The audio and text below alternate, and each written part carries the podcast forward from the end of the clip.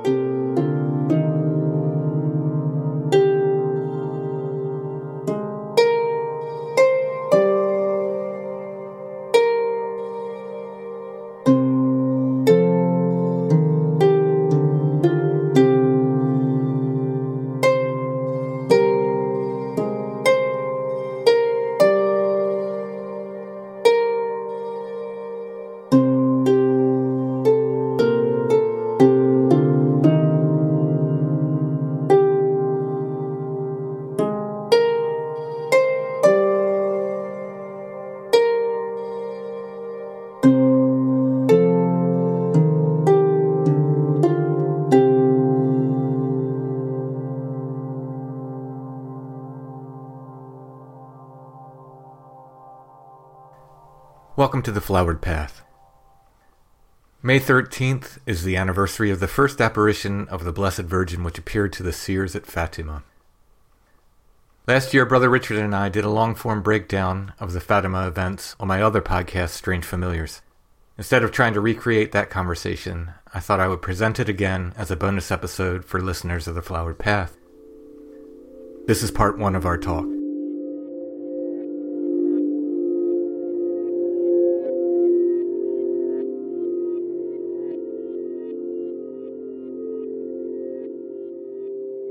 I'd like to welcome Brother Richard back to the show. How are you doing, Brother Richard? I'm good, and it's it's good to be back with you as always. Well, thank you for coming back. I know this is a topic we've both been kind of excited about covering, but Indeed. Uh, before we get into that, you have a book that is about to be published. You're very kind. I don't think it's. I don't think it should come first. Yeah, over the last year and a bit, I've slowly been collating some of the writings that have been online and some of the bits and pieces that I've done in terms of retreat work and things like that. And after the old lockdown poem went viral, uh, there was a publisher came nosing around and they were interested in putting something together. So yeah, on on the 22nd of September, it will come out. At least it comes out in Ireland and Europe. I think in Canada, America, the rest of the world, it comes out January, but it is available for kind of pre-order and things like that. So it's called Still Points, and it's a kind of book that sort of follows the calendar of the year, uh, the various natural seasons, and then some of the feasts of the saints and holy days that come along as we go through the year. And it just invites people into kind of slowing down, reflecting, being a bit more meditative, uh, a bit more aware of, of um, what's going on, and sort of dwelling in, in the beauty at the heart of things that's the idea behind it anyway. Hopefully, that's what it'll accomplish for people. And there's an audiobook too. There is. So if you really can't get enough of this voice, this croaky voice, you're more than welcome to listen to it that way, and it's available on Kindle as well, I believe. Excellent. Well, I'm looking forward to it. I'm sure Strange Familiars listeners will be looking forward to it. It's available all the places. Yeah, all the usual places. Yeah. And, you know, as always, while Amazon might be a wonderful channel, and it's there and it's great, and the book's up on it. You know, if you can find it in your or through your independent bookstore, please do that if, if at all possible. Absolutely. Yeah. Well, let's get into Fatima. But before that, I guess we have to talk about Marian apparitions in general and kind of sure. lay a groundwork here. Okay. I guess we should go over what they are and what they aren't. Okay, well, maybe if we start with, with Mary herself, I suppose, for people who maybe are outside of, of the Christian tradition or, or have some kind of you know vague understanding of who she is. So when we speak of Mary, of, of Marian apparitions within the Catholic and Orthodox traditions, we would have what we call a high Mariology. So Mary is extremely important within the tradition, and, and that's also true in some of the Protestant denominations, some of the others slightly less important. But at the very least, if we start from the very basic, she is the human mother of Jesus. And so we speak of Mary as Mary of Nazareth, a woman who lived in, in first century Palestine and who through her saying yes to God, allowed the incarnation, what we believe to be the descent of the second person of the Trinity, the Logos, the uncreated Word, to assume humanity through her uh, in the person of Jesus of Nazareth. And, and that's what the tradition teaches, that's what we believe. Within the Catholic and Orthodox teachings, there would be what we call the three Marian dogmas or, or the three Marian teachings uh, which refer to her immaculate conception. So that is that she was conceived naturally and normally by her parents, Joachim and Anne. We, they're the, the names that have come down to us through the tradition, the, the, the grandfather and grandmother of Jesus.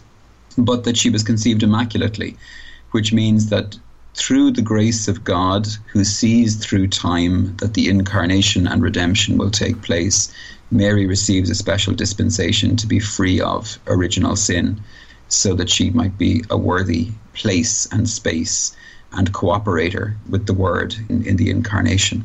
So I don't want to get into high theology or anything else with that, but that's just kind of the first of the dogmas that sort of renders her special. And in the very early days of the church, within certainly within the second century, if not within the first, Mary was already being referred to in Greek as Theotokos, which means the one who bears God within her, or the one through whom God comes, or simply God bearer and that's the title that she, that she had from the earliest days within the church.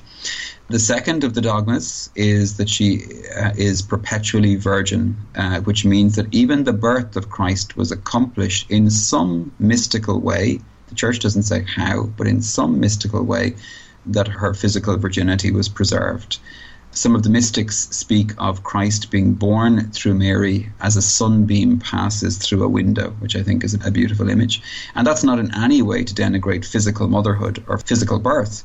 Uh, which is one of the, the great sacred gifts, but it, it's it's a reminder to us, I suppose, that um, the divinity of Christ is operative within the, the birth, within the um, the moment of Christ's coming into the world.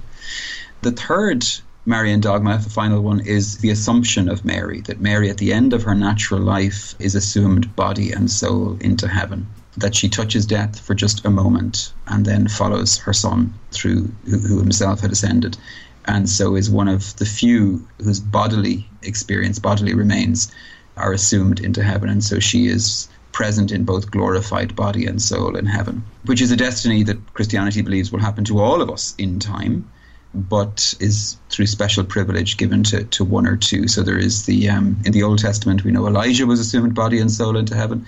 In the New Testament time we speak of Mary, obviously following her son Christ, and there are various traditions, um, not canonical ones by any means, but various traditions that some others may have been granted this gift as well along the way.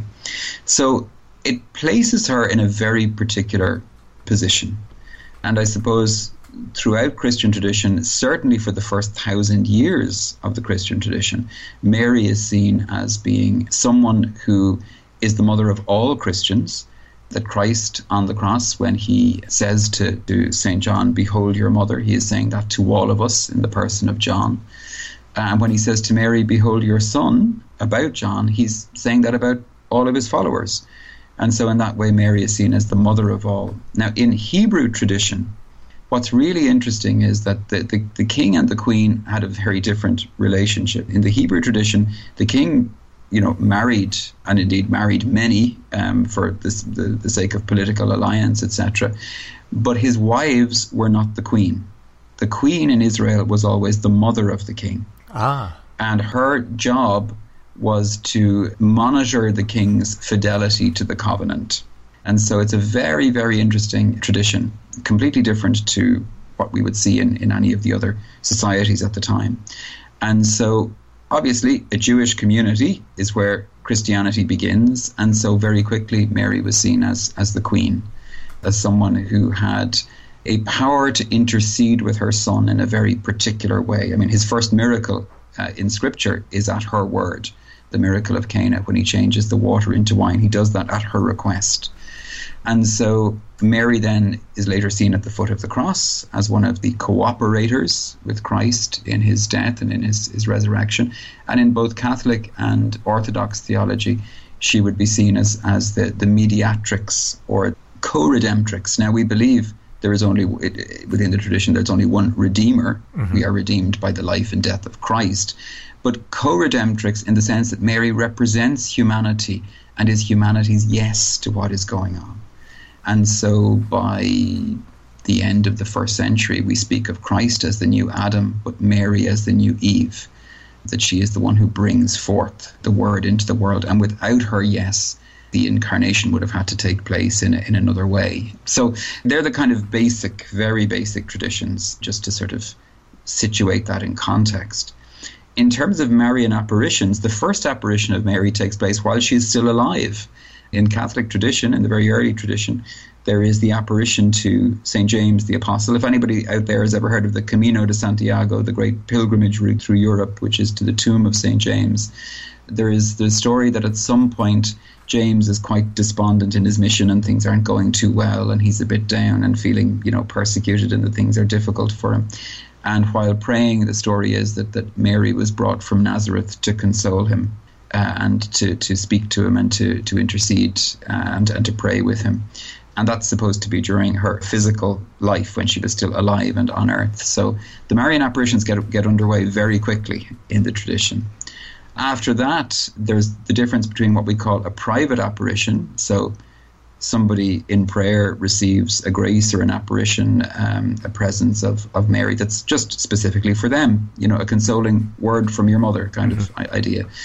And then we have the public apparitions, things like Lourdes, uh, Fatima, that we're going to talk about, um, the apparition at Knock in Ireland, and many others throughout history, where Mary always seems to appear at a crisis point in history, at a time when the faith is undergoing great strain or persecution, and comes to console or to teach, sometimes to reprimand, as all good mothers do, and, and sometimes to simply invite people into deeper prayer or deeper awareness. Uh, so those apparitions have taken place throughout Christian history. Yeah, th- there seems to be a few things that are, at least me as I'm, I'm reading and doing the research on, that seem mm. to be consistent throughout these apparitions. Um, sure messages, sometimes secrets. I mean, it seems yeah. often there's secrets imparted to mm-hmm. the seers. By the seers, we mean the people who are experiencing the apparition. Yeah, sure. Yeah. Uh, yeah. So, secrets, we talked a little bit before we hit record about the extraordinary memory that seers seem to be gifted with, mm. which is a, an important point to touch on, I think, because the recollection of these visions is very detailed that, that the, sure. the seers have. Sure. I, I, suppose one of the things we can talk about for a moment is the different kinds of of vision, really, that the tradition supports. I know we'll expand this out into a wider conversation about parallels within the whole supernatural phenomena, but just coming from the tradition itself in terms of how it identifies the various forms of supernatural communication, there are there are numerous ones. So we would speak firstly, and, and, sort of most simply, of what we just call inspirations. Uh, and, and, we all know what they are, you know, those little moments of intuition or inspiration or movement within ourselves that sometimes seem to come from within, sometimes seem to come from without, but move us into being in the right place at the right time or, you know, help us along the way. And they're seen as, as coming from, from the spiritual world, though maybe it's impossible to identify, you know, what source particularly they're coming from. After that, we have what are called locutions, and that's where a voice is heard that is separate to the person's voice or separate to their own inner monologue. And locutions can come from, you know, a good source or from a negative source. Um, there's a difference between what we call interior locution, which is where the one who receives it is the only one who hears it, and exterior locution, where someone hears it and other people around them hear the voice at the same time. So you might get a group, for example, would hear it though sometimes again in the presence of an exterior locution different people can hear different things They can all agree that they heard a voice or that they heard a masculine voice or a feminine voice, or they can agree who they believe the voice was, but they may not necessarily hear uh, the same thing. Interesting. Some some may hear words, some may only hear sounds around that, and we see that in the in the Fatima apparitions as we go forward. And St. Joan of Arc is probably one of the most famous people to have received locutions, and she believed she was speaking to, at different times, Our Lord, Our Lady, um, St. Catherine, and St. Michael, amongst others. And they were her guides and her guards along the way. And uh, again, the external voice from a spiritual authority is something that is common to all traditions, you know, all places. But when we move into visions, first and foremost, we have what are called intellectual visions. So this is a vision whereby through the mind's eye we see something. The mind's eye or the third eye or whatever whatever form of internal visioning you want to call that. So the person is aware that this is not externally present. It is internally present and the person might be caught up in an experience of of ecstasy or stillness or, or um, numinosity where every time they close their eyes they see this vision. You'll often find with some of the, the seers of intellectual visions that it's like watching a movie uh, in front of their mind's eye. If they open their eyes, the movie stops. When they close their eyes, it continues from where it, from where they stopped. So it's a, a visionary experience, and this again, it, it should be absolutely stated when we speak of these kinds of visions. This is not because of any substance that anybody has taken. It's not because of any, I suppose, uh, external experience. This is something that happens for the person. Interior uh, visions like this, the intellectual vision is often spoken of as like almost having a dream but in a waking state at the same time. We then have imaginal visions, and these are always really interesting ones because I tend to find people forget that their own psychology can be at play within the visionary experience. And this is what we mean by imaginal visions. The best way of describing this actually has come about recently, which is where we all have these lovely filters on our phones so we can hold up the phone and put a filter on, and suddenly we have, you know, very strange uh, characteristics over our faces, mm-hmm. or we can have animals in the room, or we can have, you know, lighting effects or whatever. But if you look beyond the phone, you realize the world is exactly the same as, as it was. And so an imaginal vision is where the spiritual source, whatever it might be, positive or negative, is using elements of the person's own psyche to build the image in such a way that the person is able to discern a clear vision. But for example, you would have experiences where somebody might be seeing a spiritual entity, but the entity can appear in different forms to different people because it's using the individual psyche. Um, I often think of your famous show about the uh, the person who saw the sort of the, the, the white Bigfoot, the, the black Bigfoot, and then nothing. Right, yeah. This to me would be a clear example of an imaginal vision. Um, so it's the the co-creation aspect where the, the spiritual entity, whatever it is, sort of reaches within and finds the library within us of imagery. Uh, it's interesting within the, the sort of mystical tradition within Christianity, it's believed that every image we have ever seen or experienced becomes part of us the image that's often used, it's only metaphor, but the image that's often used is that the soul is soft like melted wax, and whatever it beholds or receives through its senses impresses itself upon the soul. And so part of spiritual purification begins with what we call imaginal purification, which is removing the images we don't want from the library and sort of purifying the images through meditation, etc., and things like that, so that we have a clearer vision of these things when they arise or when they arrive. But basically, an imaginal vision is one that is being built by an external entity from internal elements. So I hope that that makes sense in, yeah. in, in, some way. Yeah. Then we come to what we would call formal apparition. So, formal apparition is where an external spiritual entity reveals itself to the individual. Now, this might be that everybody sees it. So, for example, in the apparition at Knock, in Ireland, anybody who came to the place saw the vision, saw, saw it exactly as it was. They all agreed in what they were seeing. It was the same thing. And people could go away and come back, and the vision was still the same. In Fatima, we have the experience of both angelic and Marian apparitions, where depending on which of the three seers we're speaking of, there was a slightly different experience for all three. We can talk about that as we go along, mm-hmm. but we would still speak of that as an external apparition. because of the ongoing conversation, the dialogue, the fact that um, as the visions proceed, the children are given terms and concepts that they would have been completely unaware of, but all of which were theo- theologically correct and appropriate for what the messages were. And so there are various ways of kind of testing those end of things, and they were applied in, in this instance. Which the, you know happened at Lourdes too. Um, yeah, yeah, exactly. Yeah, yeah. I mean, again, you have this young, um, illiterate peasant, as they called her at the time. It wasn't a pejorative term at the time; it was an actual kind of category of um, social life, who is suddenly speaking theological language that was astounding the mm-hmm. theologians of the time, who kept trying to correct her. Of course, these these men tried to correct her over and over again. She stuck to her guns. And what's really interesting is she was speaking theology that really is present only within the mystical Marian tradition and was affirmed um, by the church, you know, years years later. So it's it's interesting to note how these concepts appear and appear to people and are spoken through people who wouldn't ordinarily be expected to have such knowledge. Before we get into the story of Fatima proper, mm. I do want to address one thing. I've heard other paranormal podcasts cover it, and they in my opinion, they do a disservice when they just say, "Oh, it's a UFO," and sign yeah. off on it. And my take on that is, believe the religious parts or don't, but you have to believe the witnesses.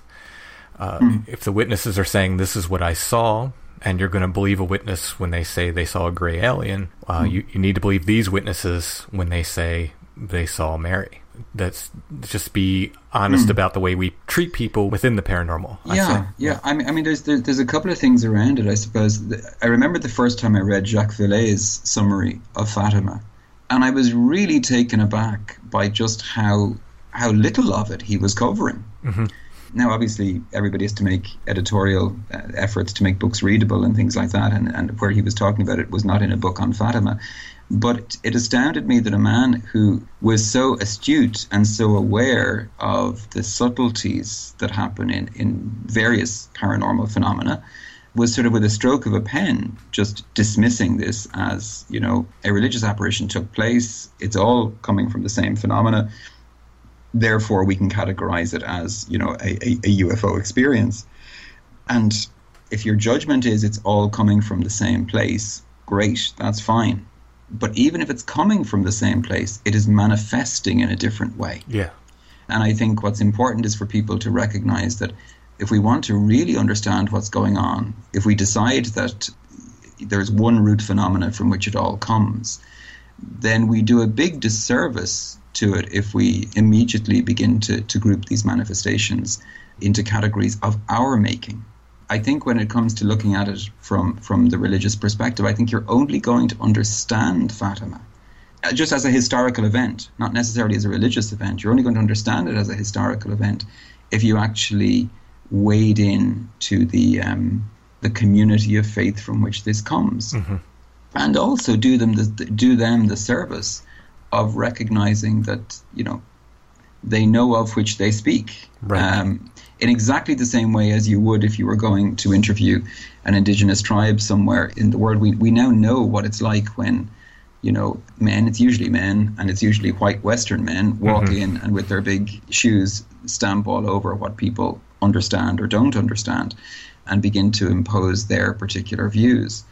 I would say you're dealing with something similar when somebody just dismisses automatically, um, you know, all Marian apparitions whether they dismiss them as hysterical human events or whether they dismiss them as UFO events, the important thing is to recognize, you know, we have an event here that's numinous and unusual, and we could probably learn from it if we actually let the people tell their story. One of the main rules of Strange Familiars is we don't tell people what they saw. Mm. We let people mm. tell us what they saw. Sure. And, and, that applies to this. And I would just ask the listeners to do the same. Just yeah. listen to what the story was from the people who saw it. And by the way, I think I, I want to be very clear. I'm not, obviously, I'm coming from a faith perspective myself, but I'm not in any way saying that it's wrong to say, oh, here are similarities, sure. here are parallels, here are things that, that sort of overlap and that we can look at and that we can um, investigate. I suppose the perspective I come from is that I think it's more human centered in that I believe we have a capacity within us to receive numinous phenomena. And that when we tune into those channels, whether it's a UFO experience or a Marian religious experience or an interior experience of, you know, ayahuasca or one of these these individuals, the same channels are in use. But, you know, in the same way you tune in your radio or your TV, the programming may be different mm-hmm. and come from a different source, even though it's using the same technology to arrive. So that's the kind of perspective I would take, yeah, at least I, as we begin. I've borrowed your uh, your phrasing on that a, a good bit. okay, feel free. so, if we want to start with Fatima, we got to start yeah. with World War One. I, I think. Sure. Like, mm-hmm. It starts in 1914. Fatima's in Portugal. It's a little area in Portugal, a little very rural parish. Mm-hmm. And Portugal itself tried to stay neutral, but was drawn into the conflict by mm-hmm. Uh, March of six, 1916. That's when Germany declared war on Portugal. There was something else happening in Portugal at the time as well. There was the governor of the First Republic took over in 1910. Mm-hmm. Now, uh, Portugal was previously a very pro Catholic state, and what the government that came into power in 1910 was very anti Catholic. Mm. Absolutely. You, you, had, you have this extraordinary experience in many of these countries at the time, which moves into Spain later, where you have a populace who are very Catholic and still continue to be Catholic in practice but a sort of a, a nobility slash ruling class slash government uh, who takes a very anti-church understanding. And this was as nationalism was really beginning to come to the fore, and so bodies that were pan-national were considered with great suspicion. Um, and so the church was seen to be um, a kind of a pan-nationalist organization and so particularly and also mind you because of its its traditional support of the, the sort of uh, old style of aristocratic hierarchy as well, which has to be said. It was a negative for the church, but but it, it certainly was something that, that, the church had done mm-hmm. because it saw that as kind of supporting the old idea of divine monarchy. Both of those things alienated the church from the, the, the kind of ruling class and governments at the time. Amidst all this upheaval, there's an eight year old girl named Lucia dos Santos. She lived in the parish of Fatima one day in 1915, she's tending her sheep in a meadow on Mount Cabeço with three other young girls. After lunch, they say the rosary. This was a daily practice for them. They, yeah, it, it, should also be said that they said the rosary as children do, which is, and she says herself in one of her in one of her memoirs, they said the rosary as quickly as possible, yes. shortening the prayer so they could get to their games as quickly as they could. Yeah, I think she just so, said they would say Hail Mary for each, just just Hail Mary, yeah, not the prayer. Exactly. Yeah, yeah, yeah. yeah after they say the rosary, they see this strange cloud above the trees in the valley below them. They, they describe mm-hmm. it as whiter than snow, almost transparent, but in a human form. Mm-hmm. Lucia would witness the same phenomenon two more times that year, and later she would come to understand this is the figure of an angel. Mm-hmm. In 1916, she's with her two younger cousins, Jacinta, who was six or seven at the time. I'm not sure exactly the timeline, and mm-hmm. Francisco, who had just turned eight. And usually, children younger than eight, they didn't let them go out with the sheep. But Lucia had a very strong connection, apparently, with children loved her. And yeah. they just wanted to be with her so much that they just begged their parents to be allowed to, to go out to, you know, take their sheep out to pasture with Lucia. Yeah, I, I think you, you, you have that sort of agricultural culture at the time where, where children were the workforce mm-hmm. um, very, very often. They had far more responsibility than we would ever give children now. Oh, you know? yes. Um, I mean, just sent off for the day, you know, to mind sheep and given a, a stick to sort of drive off any wild animal that might turn up. What's interesting as well, I suppose, about the about them is that there is a, a, a kind of a, a relationship very quickly of huge trust between the three of them. Lucia, at one stage, speaking of Francesco's character, speaks of him as, as you know, if she told him to stand there or sit there, he would simply do it and would stay there until he was called again. Hmm. So there, there was a, a kind of an obedience to her they recognized in her kind of a voice of authority, I think, as, as the older girl, even though she was only, you know, a year or two older than them. On this particular day, they had taken shelter from the rain amidst some boulders, and they, they ate lunch and again prayed the rosary, and they heard a powerful wind, mm. which uh, we can draw comparisons between that and UFOs and fairies and many, many other things.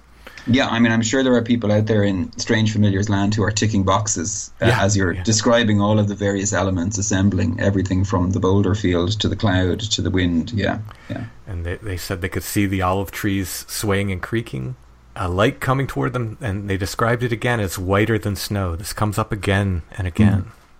In the center of this light is the form of a young man who, again, was almost transparent, they said gleaming and crystalline and appeared to be about 14 years of age and more beautiful, they said, than anything they'd ever seen to that time.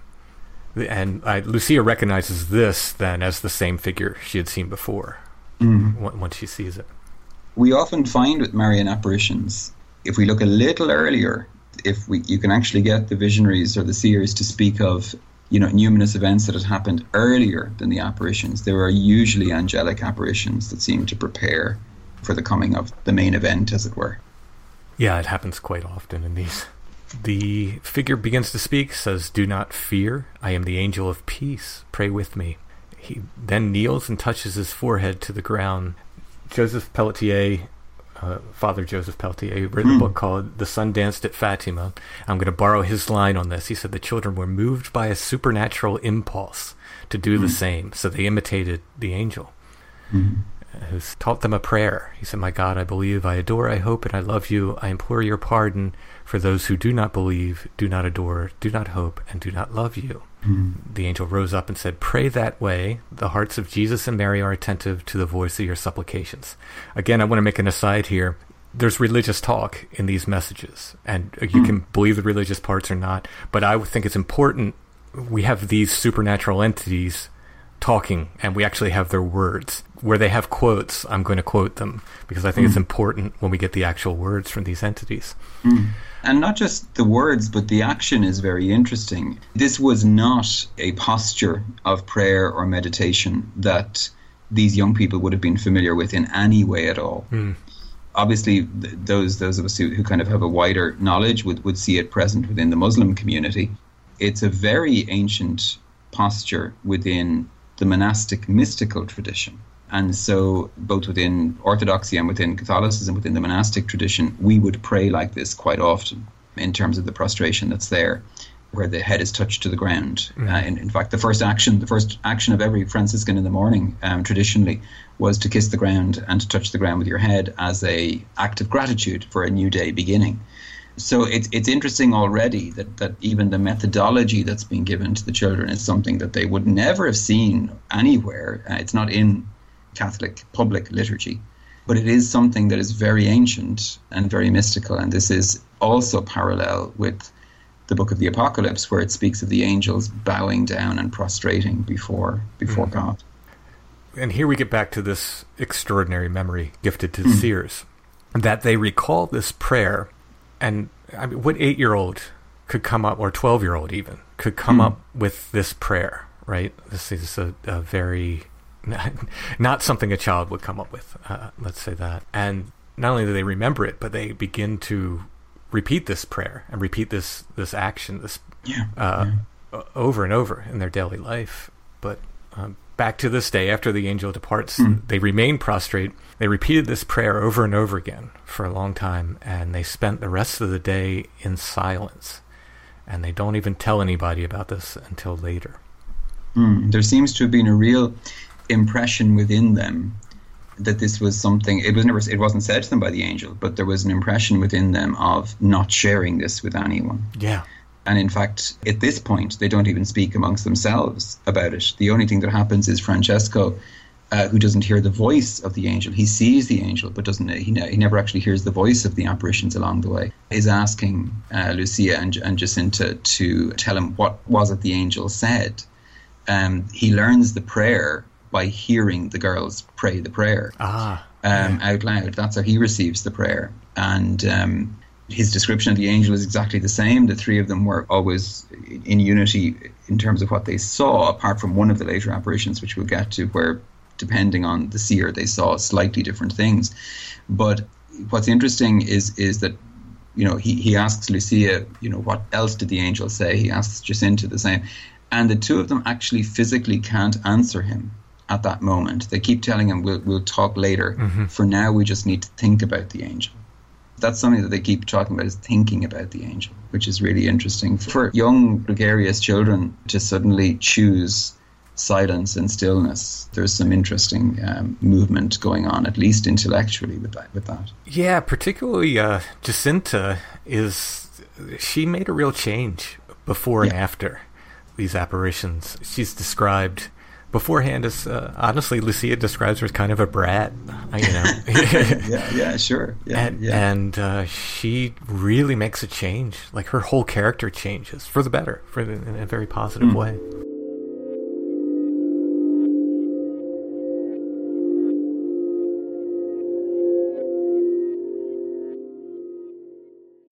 When you need mealtime inspiration, it's worth shopping Kroger, where you'll find over 30,000 mouthwatering choices that excite your inner foodie. And no matter what tasty choice you make, you'll enjoy our everyday low prices, plus extra ways to save, like digital coupons worth over $600 each week. You can also save up to $1 off per gallon at the pump with fuel points. More savings and more inspiring flavors make shopping Kroger worth it every time. Kroger, fresh for everyone. Fuel restrictions apply. Save big on your Memorial Day barbecue, all in the Kroger app.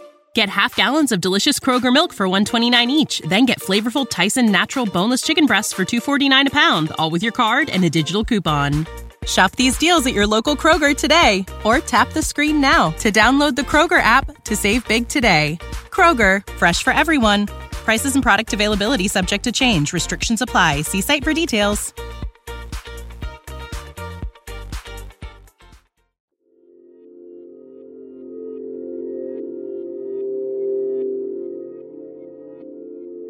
If we move to the summer of 1916, the ch- children are playing at the well behind the Dos Santos house, Lucia's parents' house, mm-hmm. and the same angel just suddenly appears and says, "What are you doing? Pray, pray a great deal.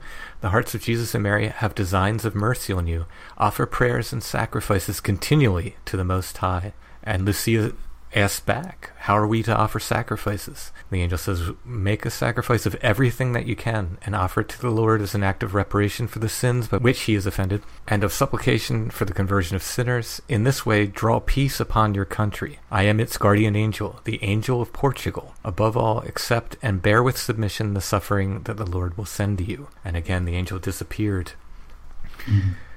It's interesting, I suppose, number one, the angel describing itself as the guardian angel of a country. But this is very ancient theology. Again, it goes right the way back even to the Old Testament, where a number of times within the scriptures, both Israel is described as having an angel, and, and in fact, at one point, uh, Persia is described as having an angel as well, and that one of the angels goes to help another one in, in a conflict.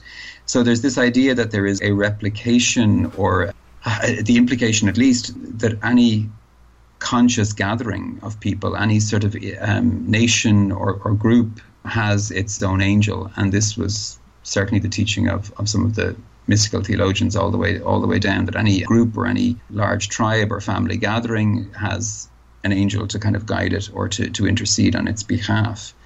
The other thing that's really fascinating at this point is this is where we begin to see a real shift in, in interior spirituality. Very quickly, the children begin to move into, into an adult form of spirituality that really, you know, we wouldn't necessarily teach to children at this age.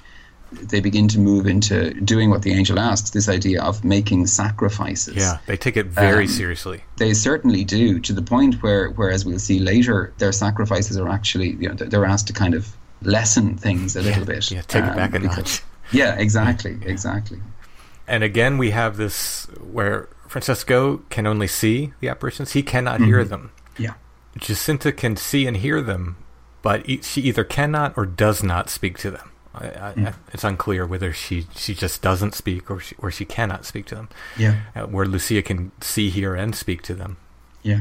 Where ecstasy is concerned, and we, if someone is, is in a full state of apparition, if it's a proper apparition, then we would say they're they're in a full state of ecstasis. They are insensible to their surroundings during the time of the apparition.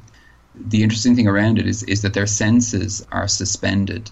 And so we see in numerous apparitions, for example, in, in, in Lourdes at one point, Bernadette tries to speak but can't until the apparition gives her permission to speak in the much much later, more modern apparitions at uh, Medjugorje in, in what was Yugoslavia, currently Croatia, because it was so modern, the visionaries were subjected to all kinds of of um, measurement, uh, sensory measurement, and what they discovered there was that when the crowd looked and saw and seemed to think that the visionaries were having dialogue with the vision, with the apparition, what was happening, according to the scientists who were measuring them at the time, was that their vocal cords were moving. Air was going across the vocal cords, but no sound was coming out.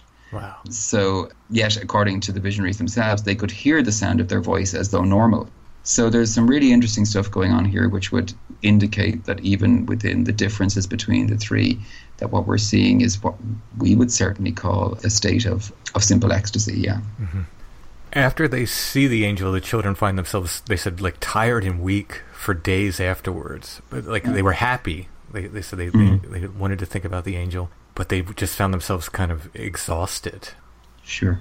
Yeah, and that's normal with regard to ecstasy as well. And uh, lots of people, I'm sure, amongst them, many of your listeners will, will know that when you go through kind of high spiritual experiences, there is often um, a kind of a physical lethargy and weakness afterwards and and this is true for the for the children as well. Even in scripture, we see it. You know, how often do the prophets talk about feeling faint after what they have seen, or falling falling down after what they have seen, and the same is true for the children, and it happens after every apparition. Actually, they're left with a deep peace and a great joy, but physically they feel exhausted and worn out.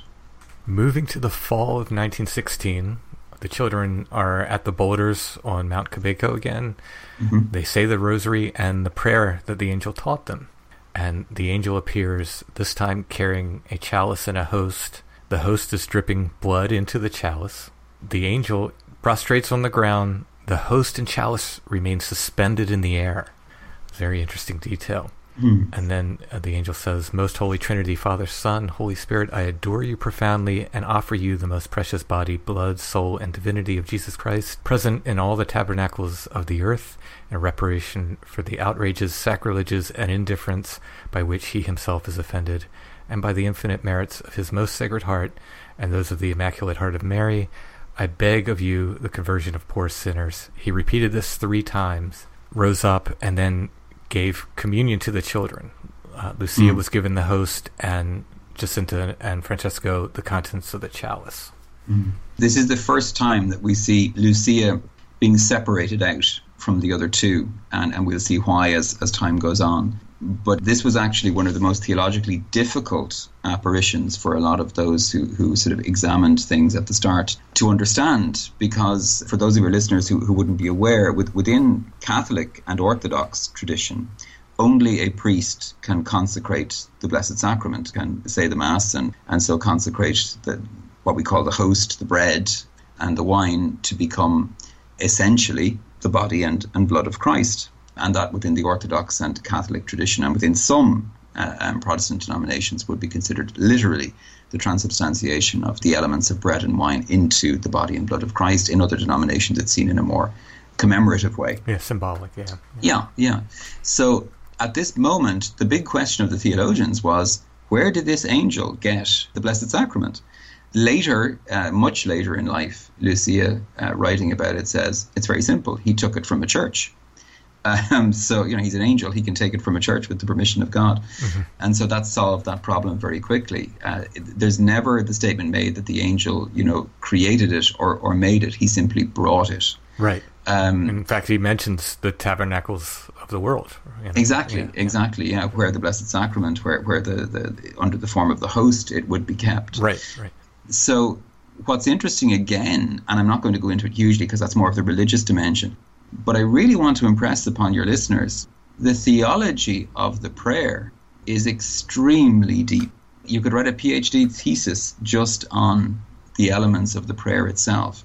But what's happening at the moment is the children are being invited into a particular form of spiritual relationship or sanctity that we would call becoming victim souls. And this is a soul, normally an adult, who consciously chooses to unite their life to the suffering of Christ on behalf of others. And uh, I, I, suppose in, in, for many listeners who maybe wouldn't be aware of this within the Christian tradition, the nearest thing I, I think to it is the bodhisattva idea uh, within the Buddhist tradition, which is someone who dedicates their life completely to becoming compassion mm. in the world. And so this is what's happening to these children. They're being invited into being ministers of compassion, literally reminding the world of the love and the compassion of God. Once again, the children imitate the angel, prostrate. They repeat the new prayer. Again, extraordinary memory.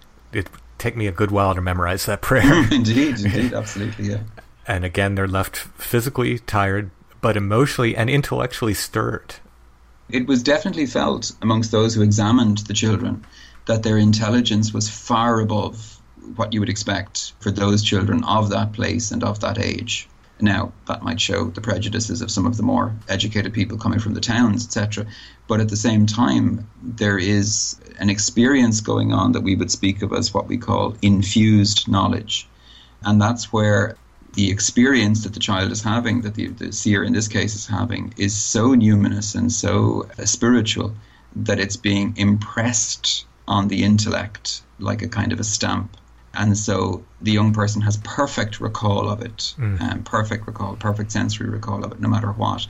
And so as time goes on, and we'll see many people try and say to the children, you didn't see this, you saw that, or you didn't hear this, you heard that. They remain absolutely word perfect in yeah. everything that they that they saw. And this is something we see in you know many many people who have numinous experiences, even outside of the religious tradition as such the one way to offend them is to tell them they've seen something else. Right. Because they are so sure. You know, this is more. How often do we hear in in experiencers statements or stories? You know, it seemed to be more real than real. Mm-hmm. You know, mm-hmm. it, it, it has this heightened reality that makes sure the person. Uh, when they're allowed to remember it, remembers it absolutely clearly. They are, um, they're still children. They still like mm. to play.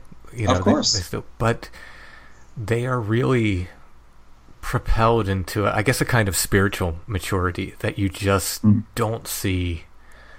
I mean, in most adults, honestly. Mm, absolutely. Yeah. Yeah. Yeah. Yeah. Absolutely.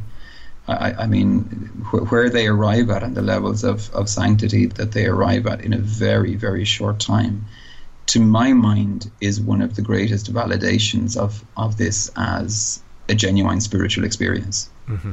Moving to May 13th, 1917. Mm-hmm. Our three shepherds are playing in the Cova da Iria. It's a pasture owned by Lucia's family. And this will become a very important place going forward here. Mm. They see a bright flash. They think it's lightning. And they decide well, we better gather our sheep and head for home. They're approaching a holm oak tree. And they see another flash that they said was brighter than the first. And then they're caught in a glowing light. They said it was almost blinding. Mm. Above the branches of the oak, they see a beautiful woman. They said light seems to radiate from her. She seems to be clothed in white light, more brilliant than the sun. Despite this, they said they have no difficulty looking at her. You could tell mm. words fail in their description. Yeah. You know, it's brighter than the sun, but, you know, we didn't have any problem looking at her. Uh, they describe her as more beautiful than anything earthly. They said her face showed an expression of both maternal sweetness and grave seriousness and sadness. Her hands are joined at prayer in her chest. Her rosary with a white crucifix and white beads, which look like pearls, hangs between her palm over the back of her right hand. She's wearing a simple white tunic, which they describe as luminous, which is gathered at the waist with no belt or sash. A white mantle, also glowing, covers her head and shoulders, hangs over her body. At the edge of this, on the sides and bottom, a line of gold. And the gold, they said, seemed to stand out brighter even than the rest somehow. Mm. Uh, and she had two pieces of cord that seemed to be made of yellow light hanging from her neck that joined slightly above her waist in another little ball of the same yellow light. About a foot from the edge of the tunic in the center shined a yellow star. So her face, feet, and her hands seemed to be composed of a flesh colored light. So they looked like flesh, but they were also mm. glowing. She stood delicately on the leaves of the holm tree composed of light which seemed to give off waves, making it appear as if her garments were undulating. Wow. Mm-hmm. yeah, yeah, yeah. You could stop there and just, just, just take a, yeah, uh, t- take a while even to think about it. Again, as you say, you know, earthly language begins to be a problem here. Mm-hmm. This is not conceptual language. Uh, you know, all we can do is speak in the language of metaphor and comparison. And so when the heavenly person appears, and they are obviously taken aback, but again, the memory is so real, is such a deep experience for them that they never failed in their description. You know, it never changed, even down to these these tiny little details of, you know, what she was wearing, of the, the hem of her garment, the, the rosary being on, you know, a particular hand, etc. Mm-hmm. And th- there are a couple of things I think that, that are that are important. The first is this idea that even her body is made of light and this is again what we speak of when we speak of the glorified body that you know those saints and holy ones who have arrived at a point where they are completely at one and completely unified with, with God. We often hear of the, the body kind of transforming itself into light. Again, in other traditions, the Eastern traditions, they would speak of the light body. So this is something that, that is, is quite common for higher spiritual personages that we, we see light, we see um, the idea of light being condensed in some way, that the essence of the being is light. And this is what they are seeing that this person is, is formed of light, uh, while at the same time being clearly an individual, mm-hmm. a person. The lady, and it's important, right now, they only refer to her as a lady. Yeah. Uh, yeah. So they, they were honest. We don't know who this is. Yeah. yeah. yeah. And the, the, the, lady speaks and says, Do not be afraid, I will not harm you. Lucia asks, Where are you from? And the lady replies, I'm from heaven. Mm-hmm. And Lucia asks, says, well, And what is it that you want of me? She says, the lady replies, I've come to ask the three of you to come here for six consecutive months on the thirteenth day at the same hour. Then I will tell you who I am and what I want. Afterward, I will return here a seventh time. Mm-hmm. Lucia asks, Will I go to heaven? And the lady answers, Yes, you will. And she says, and Jacinta, yes, and Francisco. And she replies, he will go, but he must say many beads. Now that, for listeners, that was sort of shorthand for rosaries. Yeah, to pray your beads. Yeah, yeah, yeah, yeah. yeah. yeah it's it, it's always an interesting one. Poor Francesco, you know, he, um, uh, he's told you You've got to put the effort in. One of the things I think that's present in these dialogues is there's a wonderful child. I mean, we see the child, you know, who's who's looking for you know what do you want and will I get to heaven you know? And it's, it's, it's very it's very quick. It's that direct communication that comes from a child that age. And at the same time that idea of I want to know about my friends as well. You know if I'm going I want them all to go with me. Yeah, um, yeah. but the honesty with which it wasn't they they don't present themselves as you know perfect saints or people to be listened to or anything else. The, immediately they're saying effort has to be put in, mm-hmm. and and um, as we'll see as it goes along, the apparition you know isn't all sweetness and light. Um. There is uh, there's a very serious note to what's being said. Lucia then asks about two girls from her town who had recently died, and she said, "Is Maria das Neves in heaven?" The lady answers, "Yes," and she said, "And Amelia," and the lady answered, "She will be in purgatory till the end of the world." Mm. So uh, the lady makes a request then she said are you willing to offer yourselves to god and bear all the suffering he wishes to send you as an act of reparation for the sins by which he is offended and of supplication for the conversion of sinners? Lucia answers and says yes we are willing. The lady says then you will have much to suffer but the grace of god will be your comfort. As she says this she opens her hands and an even more intense light shines on the children and they said they felt that this light penetrated their souls. Uh, the children knelt and prayed, O most holy Trinity, I adore you, my God, my God, I love you in the most blessed sacrament. After a few moments, the lady speaks again. She says, Say the beads each day to obtain peace for the world and the end of the war. She turned slowly, rose, and glided towards the east. They said she was surrounded by a vivid light that seemed to open a path for her in the sky. She disappeared in the distance. So, from the beginning, Lucia said we should keep this a secret and she warned her little cousins not to say our word, not to say a word about it. But Jacinta, as soon as she got home, told her mother that they had seen Our Lady. Like she, she was, mm. you know, Jacinta was very clear from from the beginning who who she believed it to be. Mm. Lucia and Francesco. Uh, well, Francesco could only go by what the girls reported to him because he again he saw everything but didn't hear any any anything in the voice. He could see Mary speaking, uh, and he could hear the replies of the sisters. Uh, sorry, of the girls, but he couldn't he couldn't hear the apparition. He was perfectly happy to do what Lucia had said in terms of keeping it secret, and I think he kind of realized that if, if it was said, you know, there might be trouble. Jacinta being very impetuous uh, and and still at that at that stage, you know, immediately uh, identified the apparition as as Our Lady. Um, uh, important to note too that, and Lucia describes this uh, in in some of her uh, notes on it, mm. how important and how much of their it was impressed upon them not to lie. Mm. This is a, a very big thing. She said, particularly in her family, like you just never tell a lie. You just do not lie. Yeah. And there comes a, a, moment later, much much later, where Lucia is accused of having received money from somebody, mm. um, and she is adamant that she didn't. And you know they were different days, but she speaks of her her mother, you know, taking up the broom handle and giving her clothes a good dusting, is the way she puts it. Mm. And she said only when the, only when all the dust was gone, you know, was the mother satisfied that she was still telling the truth. So they knew what would happen if they were caught out in a lie. Yeah. Um, and that it wouldn't be pleasant. And yet they maintained the, the, the truth of this throughout. Yeah. They were immediately uh, so the word gets out. This is a small village, yeah. right? As soon as yeah. Jacinta says, uh, "We saw, you know, something yeah. amazing," it gets out quickly, and you, you know, this is probably some of the trials the vision was was relating uh, start sure. right away because they're, they're mm-hmm. immediately accused of lying by many, including Lucia's own mother yeah, and it was a long time before Lucia's mother accepted there was mm-hmm. anything going on. Yeah. Long time, actually, yeah. But they always stick to their story. Mm-hmm. I, that's amazing. So the next month, you know, the word has gotten out. It's June 13th, 1917. About 50 people have gathered in the cova. And about noon, Lucia sees a flash of light. The seers run to the holm oak, followed by the crowd. They kneel, the crowd does the same, and the children seem to be in ecstasy. They're silent and gazing at the treetop. The lady has appeared again, and Lucia asks, What do you want of me? And some of the onlookers strain to hear a reply, and they said they heard a sound like a buzzing bee. Mm. Which, uh, again, you, uh, you can check one of those boxes for. Absolutely. Uh, yeah. yeah. Yeah, indeed. Fairies and UFOs. Others mm. said they heard a sound like distant voices. Mm.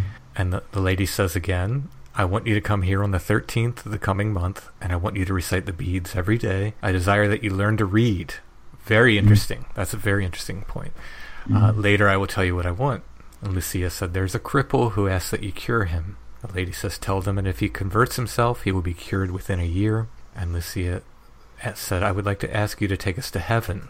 The lady replies, Yes, I will take Jacinta and Francesco within a short while, but you are to remain on earth for some time longer. Jesus wants to use you to make me known and loved. He wants to establish in the world the devotion to my Immaculate Heart. To those who embrace it, I promise salvation. These souls will be loved by God, like flowers placed by me to adorn his throne. Lucia then asks, I'm to remain here alone? And the lady replies, No, my daughter. Does this cause you to suffer much? Don't be discouraged.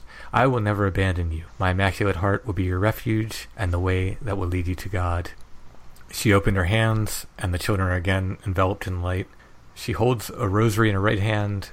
A heart appears in front of her on the left side. This is encircled by thorns, which seem to pierce the heart on every side. Of the entire apparition, they said only the thorns were not composed of light. They said they were brown and natural looking. After this, the apparition rises, floats off to the east as before. No one but the seers could see the apparition. But as it departed, several people said they heard an explosion, uh, described by some as underground thunder. There's another check check another box, mm-hmm, mm-hmm. paranormal mm-hmm. folks, and others described it as a rocket taking off. So the onlookers saw a smoke like white cloud rise from the tree and depart to the east. So they were seeing things. The other people were seeing things. They just weren't seeing what the seers were seeing. Yes, absolutely. And I think what, what's what's interesting around this is the second time that the children are enveloped by, by this particular light again, within the mystical tradition, there's this idea that we speak of three distinct stages of spiritual life. The first is, is purgative, which is about literally the purification of the self, the conversion of the ego, moving from a kind of a selfish way of life to a generous way of life. And most, the vast majority of human beings, that's the stage we're at. You know, we're, we're working on uh, working on ourselves as best we can.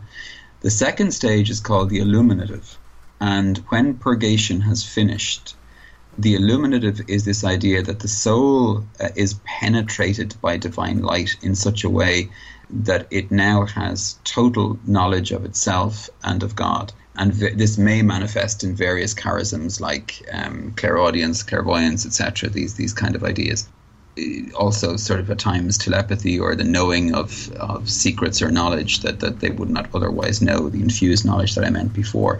But one of the elements of that illumination is a strengthening, a strengthening of the will, so that so the human will begins to rest more fully and completely within the divine will, and that, to my mind, is what we're seeing here. That these young people, as young as they are, are being in some way strengthened or infused with light, so as to be able to carry these these messages forward and to be able to live according to the, the wishes of the visions for them.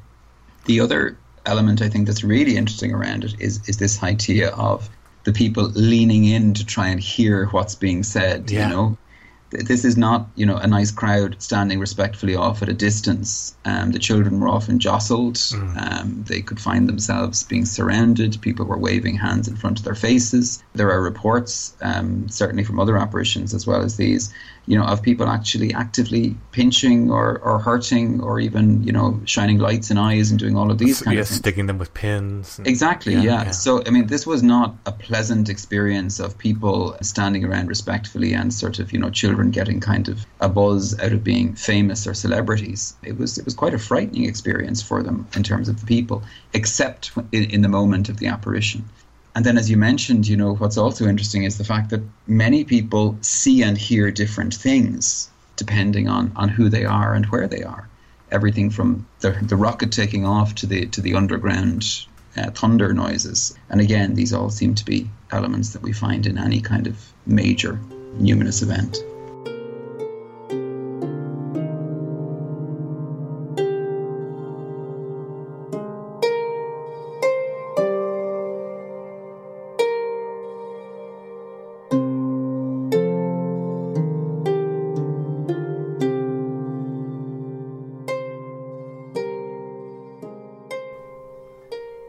Post part two of my conversation on Fatima with Brother Richard soon. I want to thank new patron Elizabeth. Patrons and donations help me keep making the Flowered Path and bringing you more content. All patrons get the regular episodes of the Flowered Path ad free, often before they drop on the regular podcast feed. Rose and Orchid tier patrons also get shoutouts on the show. Orchid tier patrons get monthly merch mailings. This month they are getting color prints of my illustration of Our Lady of Fatima. To check out all of the patron options and benefits, and to help me continue to make the Flowered Path, go to patreon.com slash the flowered path. You can also find a PayPal link if you want to make a one-time donation. Just click the support button at thefloweredpath.com and look for the PayPal button that says donate. You can find The Flowered Path on Facebook, facebook.com slash The Flowered Path, on Instagram at The Flowered Path, and on the web at thefloweredpath.com.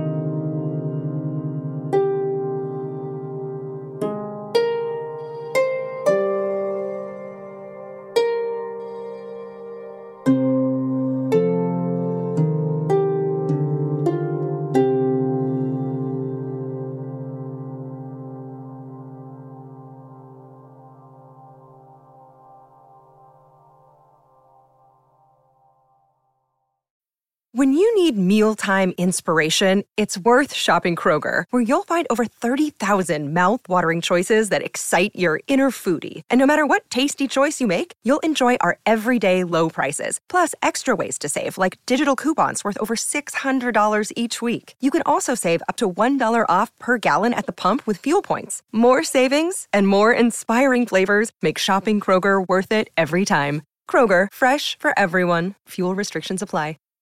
Save big on your Memorial Day barbecue, all in the Kroger app. Get half gallons of delicious Kroger milk for 129 each, then get flavorful Tyson natural boneless chicken breasts for 249 a pound, all with your card and a digital coupon. Shop these deals at your local Kroger today or tap the screen now to download the Kroger app to save big today. Kroger, fresh for everyone. Prices and product availability subject to change. Restrictions apply. See site for details.